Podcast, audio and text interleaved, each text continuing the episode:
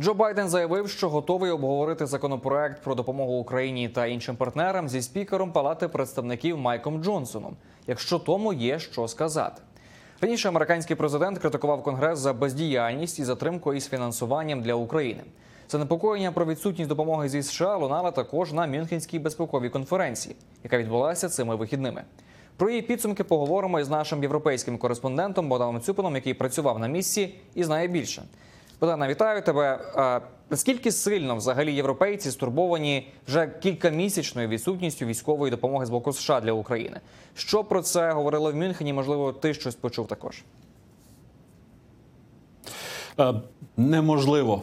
Ага, а точно про це було чутно кожен день на цій триденній конференції, яку я полишив вчора у Мюнхені. Це е, чутно також в інших столицях і за інших подібних нагод постійно.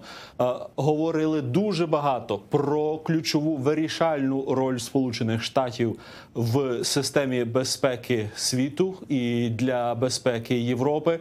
Дуже багато говорили, наприклад, про вплив Дональда Трампа, попри те, що його очевидно не було на конференції у Мюнхені, але ім'я лунало дуже часто. Я думаю, що коли йдеться про конференцію, то варто мати на увазі, що Там події відбувалися фактично в двох таких головних напрямках. З одного боку, це були е, відкриті е, зустрічі. З іншого боку, е, це були переговори. е, Якось, наприклад, ви зараз бачите е, переговори української делегації на чолі з президентом Володимиром Зеленським і е, американською делегацією з віце-президенткою Камалою Гарріс. Тобто е, ці два процеси відбувалися паралельно.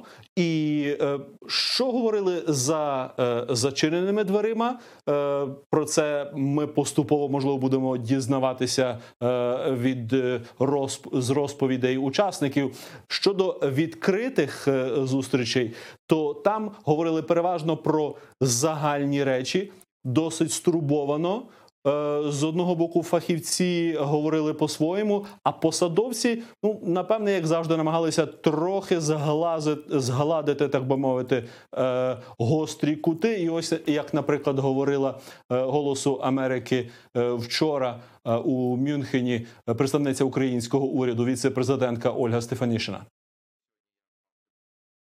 Формат, такий як Мюнхенська безпекова конференція, дозволяє сформувати якийсь єдиний наратив, єдиний наратив, а такий спільний консенсус. Ну в даному випадку всіх е, е, е, всіх гравців і за, за океаном, і в, в Європі, і це достатньо серйозно буде впливати на подальші рішення індивідуальні, тому що тут формується за результатами цієї конференції чітке розуміння, що європейська безпека має бути переглянута.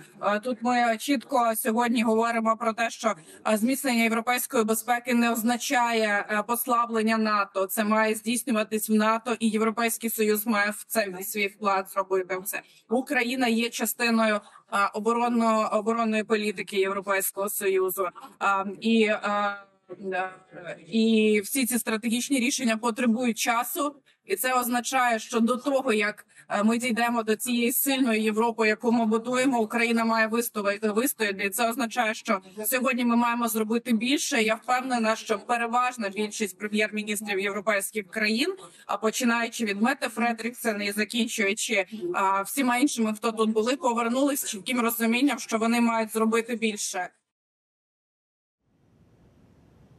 Отже, це е, урядова, так би мовити, е, позиція чи е, спосіб висловлювання розповіді про те, що сталося, але на рівні, скажімо, фахівців, оглядачів чи навіть політиків оцінки лунали досить гостро, часто дуже гостро, як, наприклад, від українського депутата Олексія Гончаренка, який, до речі, був на конференції в Мюнхені 2022 року на дуже похмурій конференції перед вторгненням за кілька днів. На конференції 2023 року, де він казав, атмосфера була майже піднесена на тлі е, тодішніх успіхів української армії у визволенні е, українських територій, захоплених значною мірою на початку вторгнення.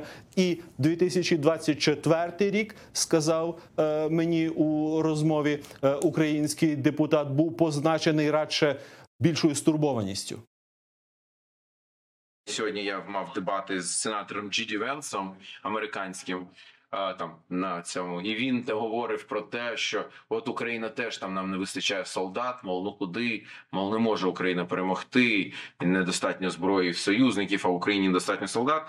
Я кажу, ви знаєте, в нас нема недостатку солдат, в нас нема недостатку мужності, в нас є недостаток і нестача підтримки з боку наших партнерів. Оце є ключове. Богдане, як американські представники відповідали на такі застереження? Якими словами вони пояснювали причини затримок зараз із допомогою?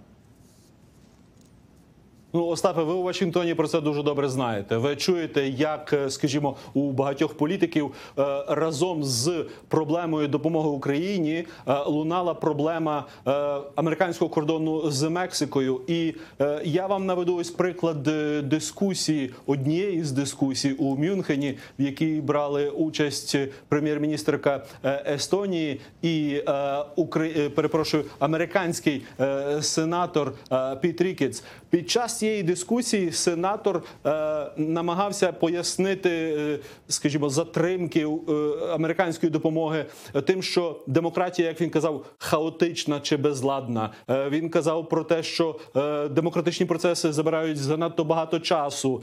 Е, реакція на це була досить негативна в залі. Кол- Коли він почав говорити про е, захист американського кордону як питання безпеки, е, відверто кажучи, у залі лунав сміх е, від деяких депутатів, деяких представників. А представниця Естонії, яку ви зараз бачите, Кая Калас, е, сказала, що взагалі у порівнянні з тим, скільки прийняли е, біженців е, з України, зокрема естонці, американські цифри навіть не наближаються до цього. Вона сказала: ми цьому дали раду, і ви цьому дасте раду.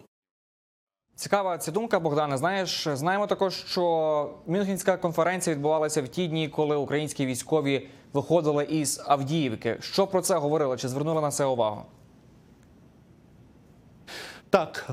Так, разом з повідомленням про смерть е, Навального у російському в'язненні це додало надзвичайної похмурості е, конференції в Мюнхені. Богдане, дякую тобі. Богдан Цюпин був з нами на зв'язку. Говорили ми про підсумки Мюнхенської безпекової конференції, яка була на цих вихідних.